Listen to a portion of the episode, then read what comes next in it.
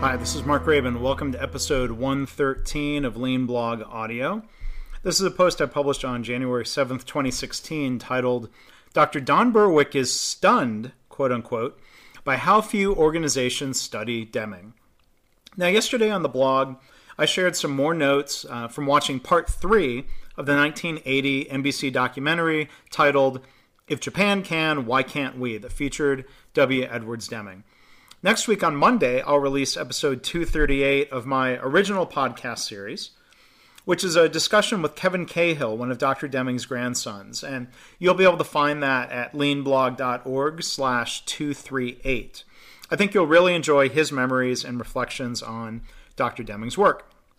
Now, one of the first people in healthcare to be influenced by Deming is Dr. Don Berwick. He's the founder of the Institute for Healthcare Improvement. He was the uh, administrator for CMS uh, under the Obama administration. Now, Dr. Berwick wrote about Deming's ideas back in 1989 in the New England Journal of Medicine, as I blogged about in a, a post titled Dr. Don Berwick Ahead of His Time on Kaizen in 1989. You can find a link to that and everything else mentioned here if you go to the post uh, for this episode at leanblog.org slash audio 113. So there's a, an article I found, it's from December 2015.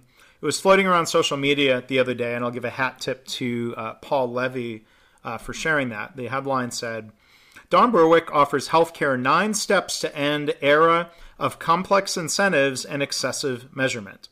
And again, the link is at leanblog.org slash audio 113. Among the points that Dr. Berwick makes, um, you know, here's the one most directly related to Deming, lean, and continuous improvement. It was point five. It said, recommit to improvement science.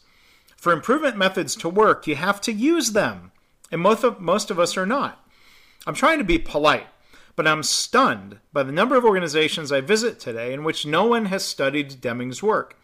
No one recognizes a process control chart. No one has mastered the power of testing PDSA, etc. You can see the proof of concept. This is beyond theory now. End of quote.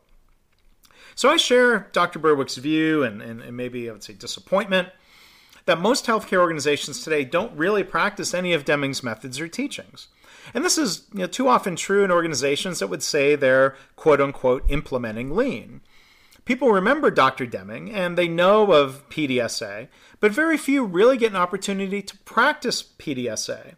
They're, they're not being encouraged to do it or they're not being coached well by leaders who understand it. There's a lot of lip service. I see charts posted on the walls of organizations, but there's very little understanding of SPC or control chart thinking, as I've blogged about many times before. Instead of using Deming's approach, we see instead dysfunctional things like arbitrary targets, slogans, and admonishments to do better, and a lack of distinction between special cause and common cause variation in measures and organizations. And whether we call it Deming or PDSA or lean or improvement science, Dr. Berwick is right that we have many proofs of concept. It's beyond theory also that lean can make a big difference in healthcare.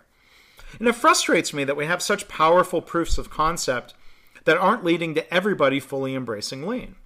Part of the problem is that organizations think they are embracing lean, but they won't get the results of, say, a ThedaCare or Virginia Mason or others if they don't follow the process of those organizations or those like them. Training a few green belts or using a few lean tools here or there won't bring the same results as the widespread culture change in management systems that we see um, at the best lean health systems. Now, I recently talked to somebody at a health system who lamented that they had what they described as a lack of energy around lean. They had originally trained about a dozen green belts who were supposed to then get 20% of their time dedicated to improvement work. But that didn't happen. There was no real effort uh, to give them time to do improvement work. Lean became the lowest priority within the organization, they said. And that's not the fault of greenbelts. That's a leadership problem. If your executives don't have enthusiasm for lean, and if they can't make time for it, well, no one else in the organization will either. Now, one of my resolutions for 2016 is to fret and complain less about organizations who aren't making progress or seem not to get it. And if people don't get it, whose fault is that, though? Um, you know, in the training within industry method, they say if the student hasn't learned, the teacher hasn't taught. And of course, if people aren't even trying to be students, maybe that's not the teacher's fault. They don't have a teacher. How many executives would claim to be leading a lean transformation without studying lean or reading a book themselves, such as my book Lean Hospitals? So my friend Paul Levy, you know, he's a, a former hospital CEO, wrote a few interesting tweets about this. As somebody who's also trying to teach and influence others, he said in one tweet, Coach John Wooden used to say, "You haven't taught if they haven't learned."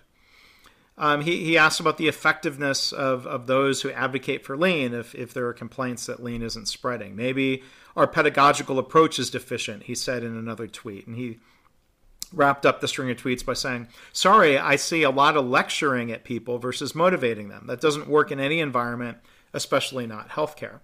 So, why don't more organizations embrace Deming lean and improvement science?